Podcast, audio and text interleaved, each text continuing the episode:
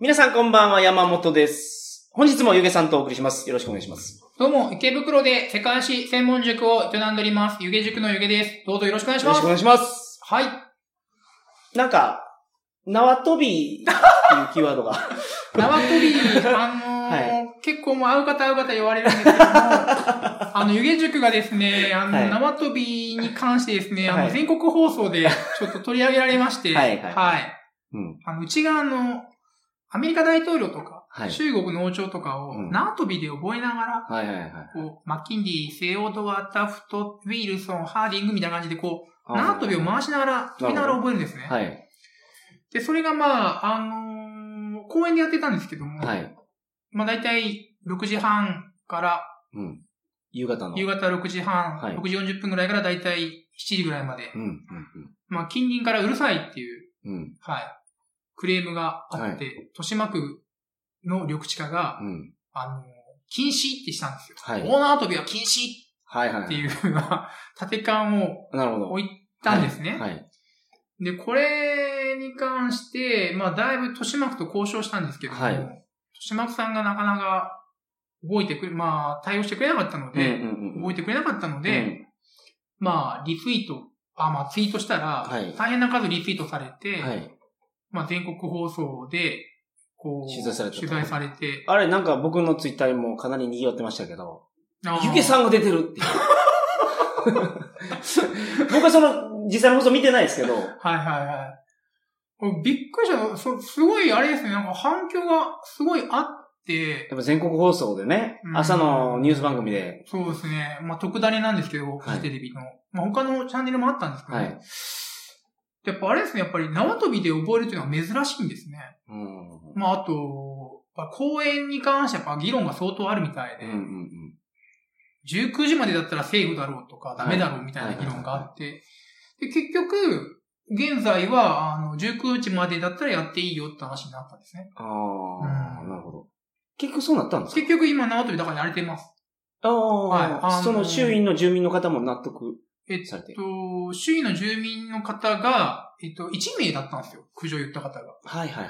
そうそう。で、それに対して、その、電話が、あの、テレビが終わった瞬間に電話が10件ぐらいあったのかなとはいはいはいはい。で、まあ、縦間の置き方、縦間の掲示もちょっとかなり横暴だったので、はいそのオーナー跳びは禁止です。近隣の迷惑ですってしか書いてなかったんですが、はいはいはい昼間もやっちゃダメなのかなみたいは。ない縦間だったので、結局19時まではやっていいよっていうう。ん。ただ近隣の理解はできる限り得てねっていうことで、うんだから近隣に対して何度もビラまったりとかはいはいしてます、ね。あ、そういう対応をして、はい。あの、できるようになったと。そうです素ね。晴らしい。一番いい方法じゃないですか、それって。うーん、なんか、ビラをまくっていうのが、もう本当はその、ねえ、豊島区の緑地下さんにつなげてほしかったんですけども、こちらの連絡先を、はい。えー、伝えてくださいと、うんうんうんこちらの方でうん説明しますからって、それもできないって言って、うんなんか、とにかく、仕事したくないんですよ、緑地下。あ、まだもう、もう、もうどうぞ、切って、切るなら切ってくださ い。いやいやいや、まあ、その話やめても。もう、僕が気になったのが公務員最悪だと思いました、本当も う。すごい、その、あの、ゆげさんが叩かれてたのが、塾っていうのは、営利活動をしてるのに、はいはいはいはい。公園で営利活動すんなよっていうう、んもう、いつも僕が思ってる、お金儲けに対してのその日本人のアレルギーっていうのはいはいがはいはい。悪い感じで出てるはいはいはいはい。やつがあるなと思ったんですけど、うんそこはどうやって解決させたんですかそこは、あのー結局、営利で、そこも、特なりですごくそこも整理してたんですけど、はい番組の中で。じゃあその、漫才師が漫才の練習を公演でやっちゃいけないのかとか、なるほど。音楽家が ね、はい。フルートを、はいはいはいはいその公演で練習してはいけないのうんうか、んうんそこら辺どうなのみたいなはいはいはいの。はいだから特段すごいなと思ったのが、はいすごいなんかちゃんと論点をきれいに整理してうんうんうん提示してたんですね。で、まあそこら辺も緑地化の方に話しに行って、はいそしたらまあ結局今の段階では、その、営利とは見なさないのでって話になってやっていた話になりました。なるほど。うん。まあ、じゃあそこも解決したんやったら、もうすべて解決したと。豊島区さんありがとうございました。いやただもえん、いやもう、 え、結構ね、今回ね、はい公務員に対してね、なんだろう。あきれ返ったレベルはありますよ。 うんまあ。はい。まあ、終わり良ければ全て良しですから。ゆえ、うさんさて、はい。まずその、全国放送になったわけですよ。はいその、それもかなりもう言視い聴たくてしょ者うがないですよがここうれはいる特ダネはい。で、はい。あその、れでマイルドな感じで来てくださいね。はい言うからで、まあ、はい緑地化の方に話をしたら、うんまあ、偉い方出てきて、うん。で、番組を見てないってうん。言われたんですうよ。ん。で番組見てないってどういうことですかって言ったら、うんいや、あれだって、あの、朝の8時とかでしょってはいなって、いや、録画で見ればいいじゃないですかって言ったら、いや、録画なんてしてないよ、いきなりな流れたし、うん。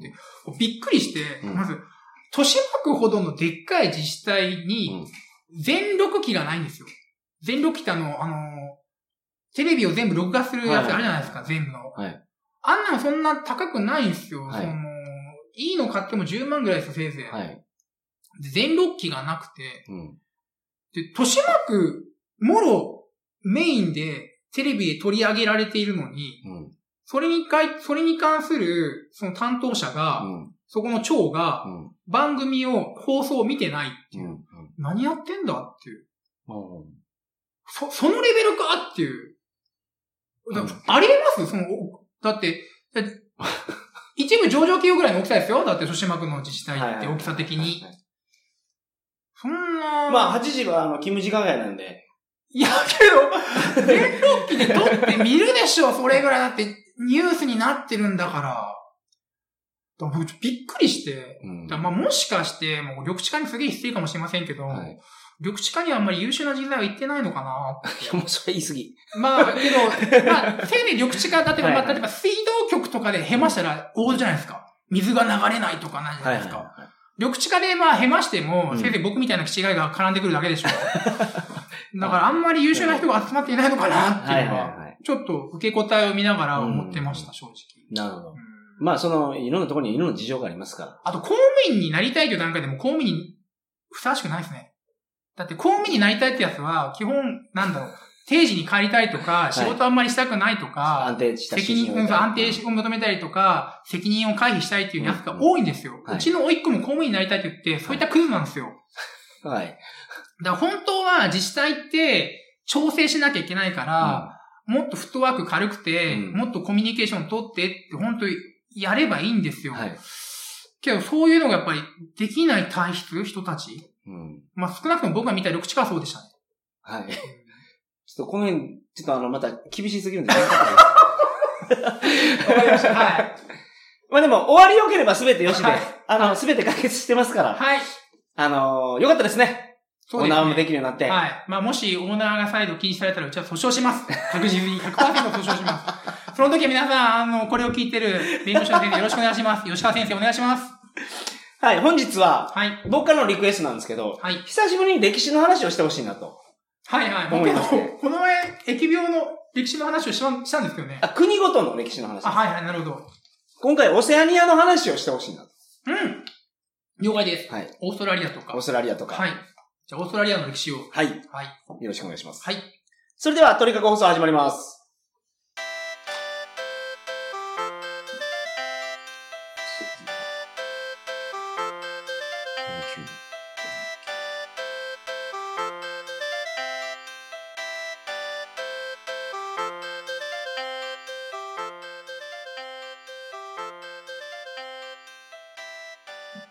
改めまして、こんばんは。鳥かご放送第492回をお送りします。番組に関するお問い合わせは info.tkago.net info.tkago.net までよろしくお願いします。本日は、えーオーストラリアの歴史でございます。はい。よろしくお願いしよまろしす。くお願いします。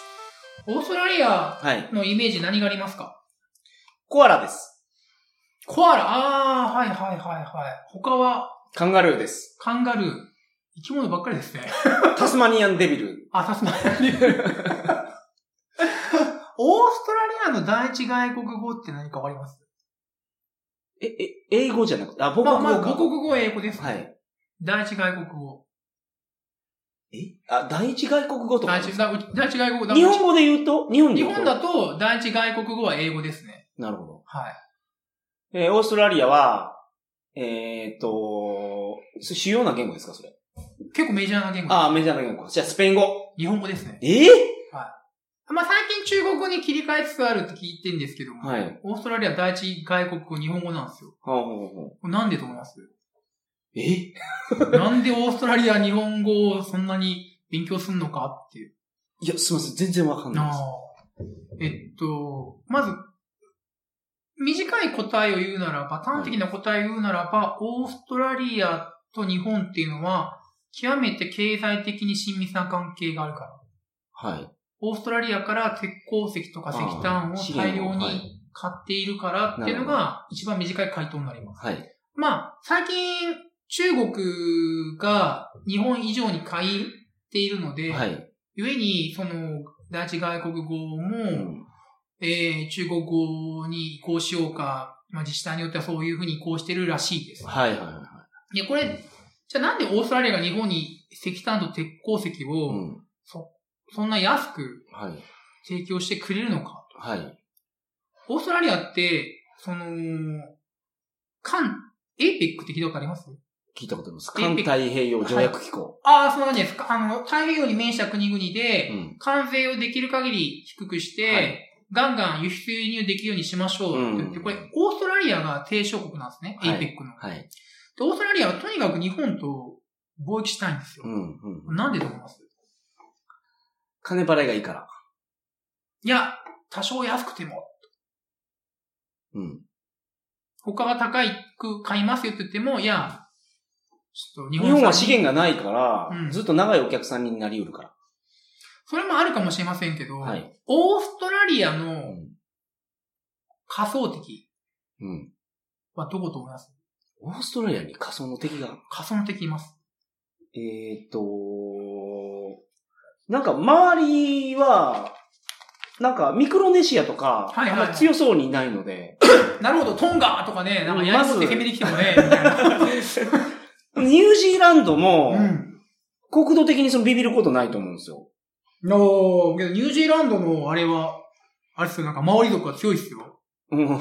ニュージーランドのマオリ族まは、マスケット銃でいけるんじゃないですか。なるほど、なるほど。 マスケット今マスケット銃どころかもまあまあう、まあまもあっとええ、やつがあるし。はいはいはいはえ、オーストラリアが、けどなんか戦争してたの日本っていうイメージがありますけど、オーストい。とラりあリア。えず、なんかオーストラリアの仮想的日本ですね。あ、そうなんや。なるほど。オーストラリアの歴史で一番ビビりまくったのは、はい日本がすぐそこまで来たっていうのはあるんですね。ああ、だから東南アジアをはいはせめて大東はい。共栄圏を共作栄圏ろうですか作ろうとしてたから。ちなみにちょっと話変わりますけど、はい。東南アジアの定義ってわかります例えば、ビルマは東南アジアじゃないですか。はい。オーストラリアは東南アジアじゃありませんよね。はい。ニューギニアは東南アジアですよね。東南アジアの定義。パプアニューギニアって東南アジアなんですかパプアニューギニアは東南アジアですよ。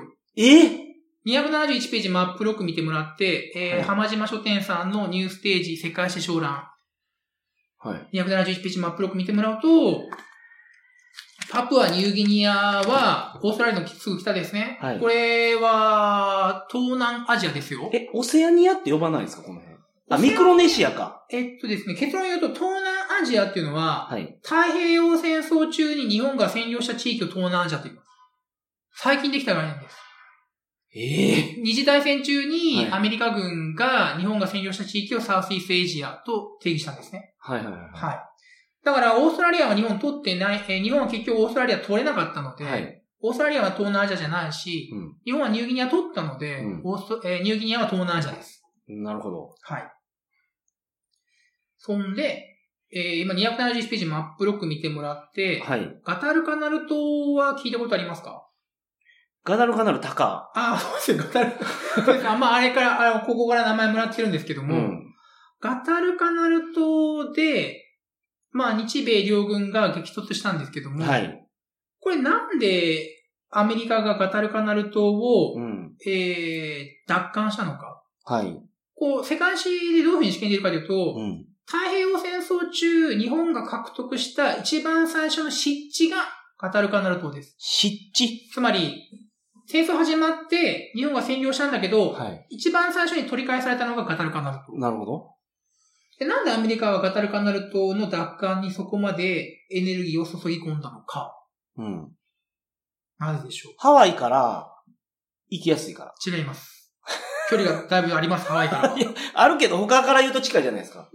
ーんと、ガタルカナル島に日本側が飛行場を作ったんですね。ああ、なるほど。で、この飛行場は何のための飛行場でしょう東南アジアを爆撃するために、具体的にどこを攻撃するために東南アジアのどこってことですか東南アジアじゃないですね。えあ、そうなんや。オーストラリア。そう。あ、そうなんや。オーストラリア上陸作戦のために、うん。ガタルカナル島に飛行場を作ったんですね。はい。で、アメリカとイギリスはね、うん同じ同盟国、アメリカとオーストラリア同じ同、あの、同じ仲間ですよね、はい連合国側で、アメリカは、これはこのままだったらオーストラリアがやられてしまうぞということうんうで、んガタルカナル島を奪い返したんですね。はい飛行場を、ああ。飛行場を、ま、取ったわけですね。はい日本側が作った。はいはいはい。で、それぐらい、まあ、日本っていうのはオーストラリア上陸を考えてました。はい。で、オーストラリアの方は、本当に攻めてくるって話になって、うん。海岸にやたらにこう、要塞を作ったりとか、塹壕を掘ったりとかしてるんですよ。はい。でも、オーストラリアに上陸してくることを想定して軍事訓練もめちゃめちゃやってるんですよ。うん、うん。結果、まあ、出てこなかった。結局、結果は、まあ日本は結局上陸しなかったけど、はいヒヤヒヤもんだったと。はい。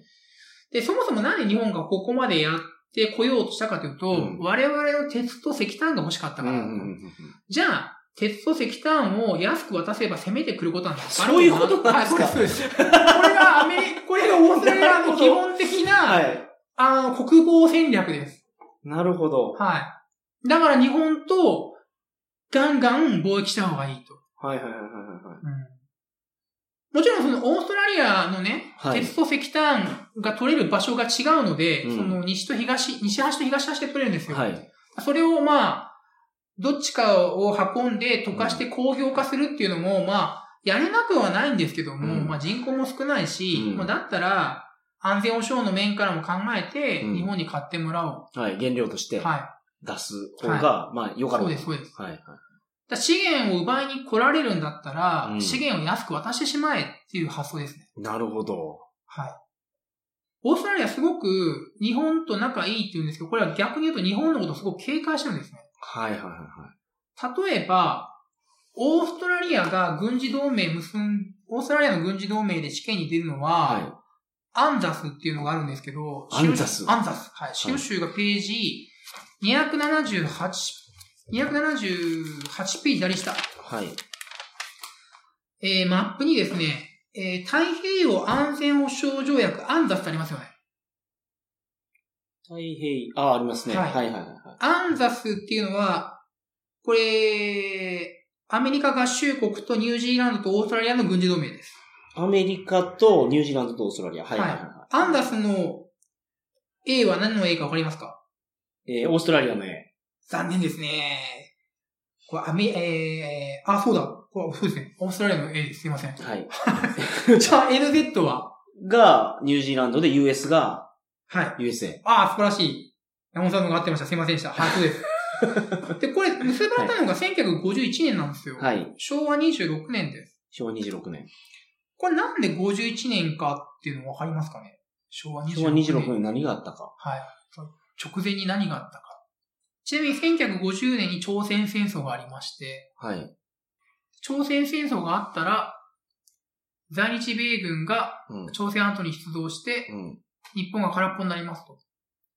在、ああ、在日米軍。はい在日米軍が朝鮮半島に出動するから日本が空っぽになると。日空っぽ本にな日る本の空っぽって、日本のアメリカ基地が空っぽになるってことですよそうね。ですね。はいそうすると、日本に軍軍隊があ、自衛隊ができたんや。自衛隊できました。そうです。ソ連が南下してくるかもしんないし、えー、国内で共産勢力が暴れるかもしんないから、ということで自衛隊できたんですよ。はい。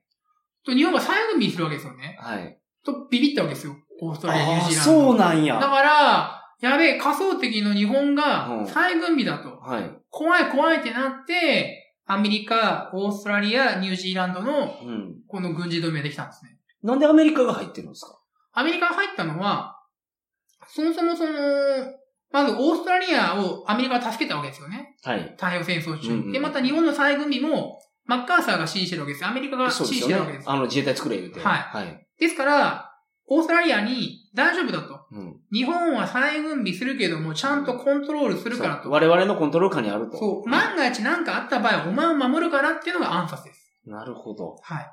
うんうんもうオーストラリアとしても、その、日本に基地があるアメリカと、はい。こういう条約結んでたら、保障条約結んでたら安心ですよね。そうですね。内側から破壊していきますから。まあまあまあ。 まあ、えー、ということで、えー、オーストラリアと日本っていうのは、実は仲がいいって言うけども、はい。これは怖いから仲がいいんだよって話です。うんなるほど。あと、オーストラリアっはい。てう。いうのが、ん。あの、結構理想的な社会かなって僕は思ってるんですね。はい。あの、資源を持っているうん。けど、健全な社会。健全な国。資源持ってたら健全にならないんですか資源持ってたら、天然、えっ、と、天然資源を持ってたらうん、健全な社会にならないし、はい。資源を持っていたら外国に侵略される場合が多いんですよ。あはははは。まあその侵略されるケースはもう例えばまあ中東が油が出るじゃないですか。はいだからもう油が流れるから血が流れるじゃないですか。ガンガン入ってくるから。あー。なるほどはいはいはいはい。中東、まさにそうですよね。そうですね。あれ、オイルがなかったらあんなになってないなでなすそうよね。ですそうです。だからもう油が流れると血が流れるので、はい。まあ確かにオーストラリアも一時期ありましたよ。その日本が攻めてきたっていうのはありますけども、まあそこはなんとかアメリカの助力もあって、はい。なんとかカバーできて、その後の外交、うんオーストラリアは日本に安く鉄と石炭を渡すとか、うんアメリカと、えー、仲良くするとかっていうことで、一応外敵の進行っていうのはないわけですね、は現いは在いの、はいはい。で、社会に関してなんですけども、うん。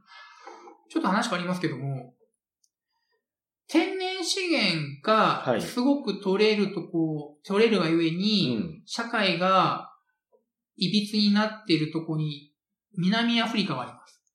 おう南アフリカって、なんでアパルトヘイト政策が取られたのかって話ですよね。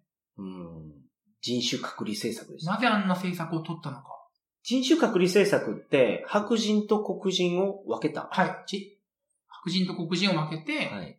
えー、黒人に、うん。まあ、いろんな権利を与えないわけですよね。はいはい。で、職業選択の自由もほぼない状態なんですよ。うんで、なんであんな社会を作ったかって話ですよね。うんなんでと思います、南アフリカの資源って、なんかダイヤモンドっていう意味。はい、ダイヤモンドとゴールド、金ですよね。ああ、そうですよね。で、結論言うと、はい。地面の中に入って、うんその、金とかダイヤモンドを掘る作業っていうのは、石炭を取る作業っていうのは、うんみんなしたくないわけですよ。しんどいから。しんどいし、空気も悪いし、うん落盤で死ぬ可能性も高いし、はいはいはいはいで、お金をもらっても、なかなかそういうのを進んでやりたいっていうことはないわけですよ。うんそうなると、いいか悪いか置いといて、暴力的な支配の方がうんやりやすいんですよ。ああ、なるほど。まあ日本でもそうですよね。例えば石炭があった福岡なんかは、その、風俗と賭博場を準備して、債務奴隷にしては、いヤクザが殴って、石炭を掘らせるようなうん。社会だったわけじゃないですか。うん以前お話いただきましたね。以前はい。で、そのように、その、天然資源、地面からこう、引っ張り出すっうん。ていう社会っていうのは、どうしてもそういった人たちを政策的に作ることが多いので、はい。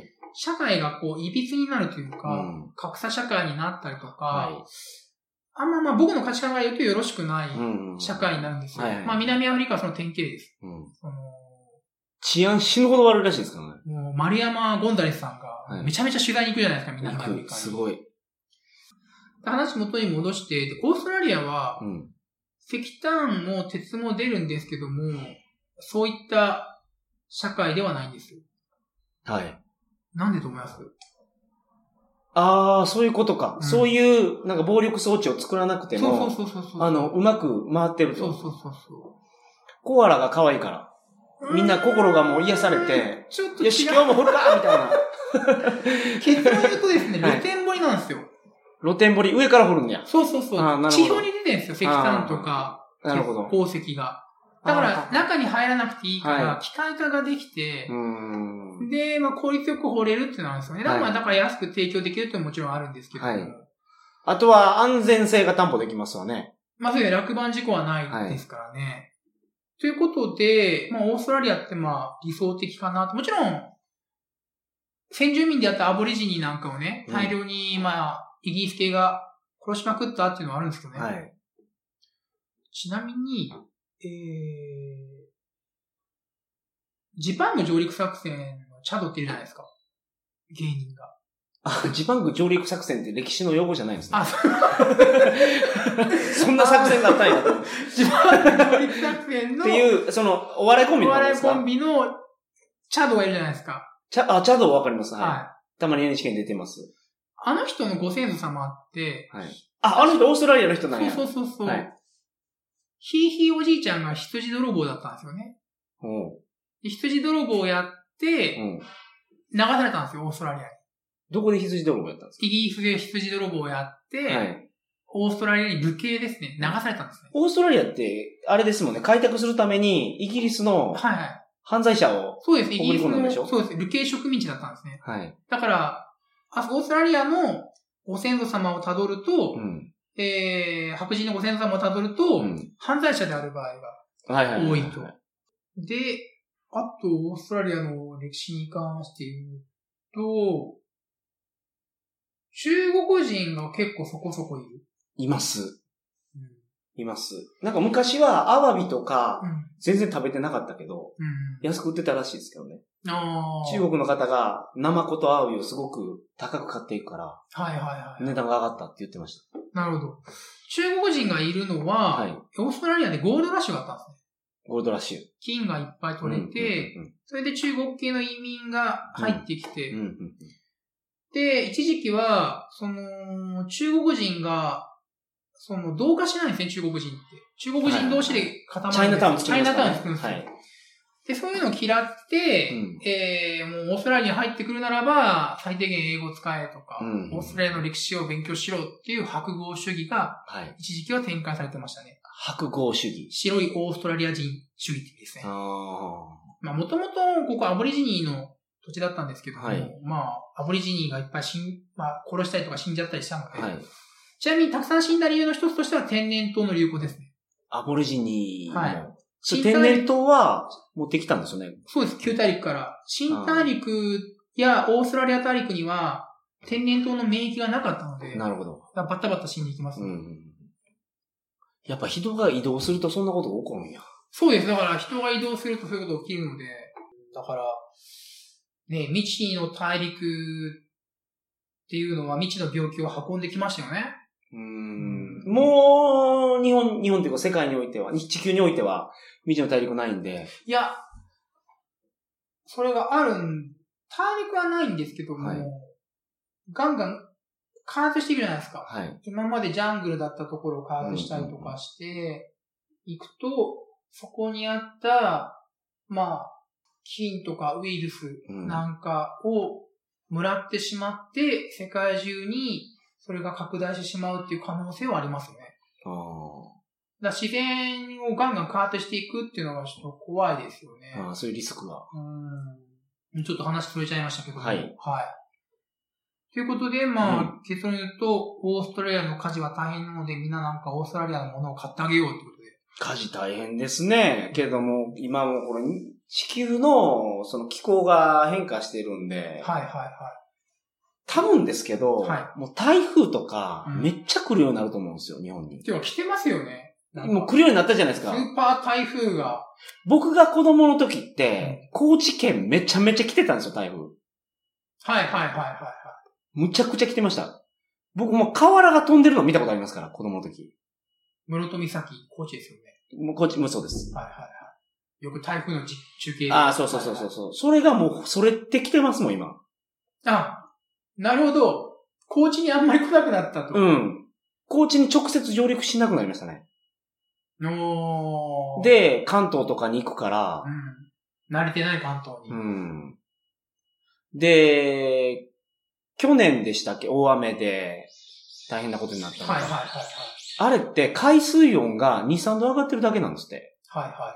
それだけで台風の勢力がその弱まらずに日本に来るから、はいはいはい。で、これがまた今後も起こってくるんじゃないかなと。で、日本においてはそういうことですけど、オーストラリアとかは、またあの、自然発火の山火事であったりとか、大雨とか、もうなんかいろいろ起こって、うん。今から大変なんじゃないかなと思っちゃいますね。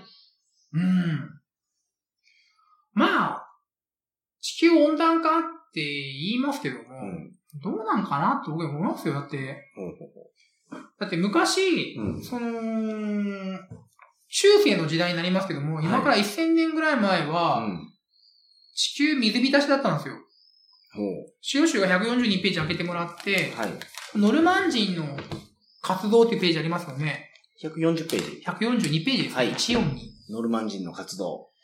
で、そこに、まあ、スウェーデンとかノルウェーとかにうん。赤くなってるじゃないノルマン人の原住地。はい。です。ノルマン人っていうのはバイキングですね。でバイキングがああ、バイキングのこと。ははいいははいいはいはい。バイキングが、その、バルト海、北海から、うん。黒海まで、ほぼ船で行けたんですよ。言って意味わかりますロシアのところを船で結構行けちゃうんですよ。海面が上がってるんですよ。ほうほうほうほう地球温暖化で。はい。だから、昔のヨーロッパって山手線みたいに、はい。ヨーロッパの外周部分がほぼ船で行けたっていえう。えあ、そうなんですか。はい。え、ノルウェーのあたりから、はい。その国会までっていうと、はい。これ今で言うと。今でロシアとか、ウクライナとか、あがああるとそうこか、そでうか。もちろん全部船で行けるとは限らないですけど、若干陸路はありますけどはいも、はいはい基本的にほぼ船で移動できたんです。うん、うん、うん。なるほど。だから船に乗っているバイキングが、うん。その、あ、だからバイキングって言うと、あの、遊園地にありますもんね、あの、船が。あ船はいそうそうそうそうドワーンドワーンっていう。ああいう船に乗って。ああいう船に乗って、142ページ下にあるような船に乗って、はい。バルト海から黒海までうん。来るわけですよ。はい。若干陸路はありますけども。うん、うん。それぐい、らい、温暖化で、うん。氷河が溶けて、南極の氷も溶けて、はい水面が上がってた状態があるんですね。うん、うん、うんだから、その、二酸化炭素の排出も確かにあるかもしれませんけども、うん。うん。結構地軸とかその、まあ、自転公転の関係で、うん。その、温度が上がる下がるというのはあるので、はい。うーん、二酸化炭素だけやってもしょうがないんじゃないかな、みたいな、もう仕方ないんじゃないかなって僕は思ってまうんす。なるほど。なるほど。まあでも、自然環境ってこうやって変わっていくもんだと思いますから、うん適応するしかないですね。やっぱり適応ですかもう適応しんどいんですよ、もう。もう、しんどい。適応はしんどい。適応しないと、サーベルタイガーみたいになってしまうんですよ。さあ、あの、牙がめっちゃ出てるやつですか。そううです。 滅びちゃうっていう。あれなんで滅んでしまったんですか牙長いからじゃないですか。牙が長いとなんで滅んでしまう食事ができ ないからですかいや、わかん ごめんなさい。何でもわかりましたけど。まあけど、環境が変わってでしょ、あれも。いや、わかんない。サーベルタイガーの環境、サーベルタイガーを取り巻く環境がわからないんで。 今、山本さんがなんでサーベルタイガーを放り込んできたからちょっとよくわかんない。すいません。はい。ということで、はい。何の歴史でしたっけオーストラリアです。あ、そうだ。豊島区の緑地化の歴史ではなかったですね。すいません。はオーストラはいリア。オーストラリアの歴史は、以上かななるほど。はい。うん。僕、オーストラリアに、えっ、と、だいたい1年ぐらい住んはでたい、んではすよ。い。もう、すごい楽しかったみたいで。いい また行きたいなと思ってて、なるほど。ちょっと歴史の話を聞かせていただきました。大なるほど変勉強になりました。あはい。りがとうございまおす。さまってした。それでは皆さん、湯気塾に、どんどんお越しいただいて、 授業に、を買っていただくように。なあ、そうですね。はい。あ、ちょ、ちょっとお礼を伝えたいんですけあど、あ、お願いします。あんまりね、その、まあ、去年、正直悪かったんです。はい、はい、はい。まあ、厳しい経営環境で。うん。で、そんな中ですね、はいその、ツイッターで、うん。あの、授業動画を誰か買ってくれませんかうん。というふうに呼びかけたところ、うん。お客さんが、おはい、鳥かごを聞いてくれたお客さんが、はい、はい、はいは買ってくれましてい。、なるほど。はい、授業、まだあんまり編集をしなかったんですけどね、はいその荒い編集でもいいよっていうので買っていただいうて、ん。えー、受験生の方ですかいや、社会人ですね。おーおーはい。で20万円のものをうん、うん。 2本売りまして、はい、はい、40万円入ってきまして、はい。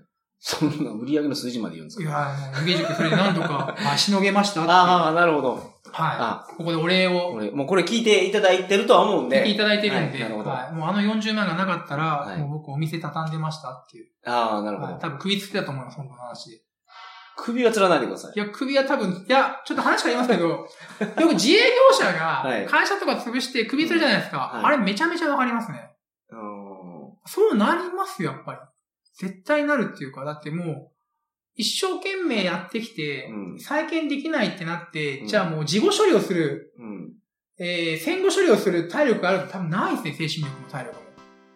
あーだからやっ、ぱ、あれはよく、ね、会社潰したぐらいでうん、首すんなよって言うかもしれませんけど、う実際、自分で商売やったらわかると思うんですけど、まあ、釣りますよ。いやはい。うん。 いや、釣らずに、はい。まあ、もう、今回40万で釣らなくてよかったので、本当ありがとう ほごんざいまます。ギリギリやったんですよ。そギれリギリでした、本当に。はい。はい。もう本当、本当ギリ、 本当ギリギリ。まあけど、ど、じゃあ、ゆげさんの授業動画とかも販売してるってことですね。ゆげ塾で。まあそれはテスト販売だったんで、はいまだちょっと、ちゃんと販売するならば、ちゃんとした形にしたいなってことで、今うん編集とかをやってる最なる中ほど。ので、はいはい。はいそうすると、地方にいる方でも、ゆげ塾の授業が見れる。まあそうですね、はいフリーコンテンツに負けなはいはいはい い、エロい夫婦に負けない授業はい。が、もう、エロい部分はええから。はい。あのー、それって質問とかも、なんか、このぐらいの枠で受けああ、付け全る然とそうか。いうのも考えてるんで、ただまだ、まだこの、その、売れた40万っていうのは、はい本当フリーコンテンツの、あの、まだ、違う、40売れた40万っていうのはまだテスト段階なんで、なるほどなるほど今後ちょっと詰めていければなと。わかりました。じゃあ、その辺が詰まったら、またこちらでご紹介いただければと思います。はい。どうも本日もありがとうございわまかしりました。た。それでは皆さん、おやすみなさいまおせやす。みなさい。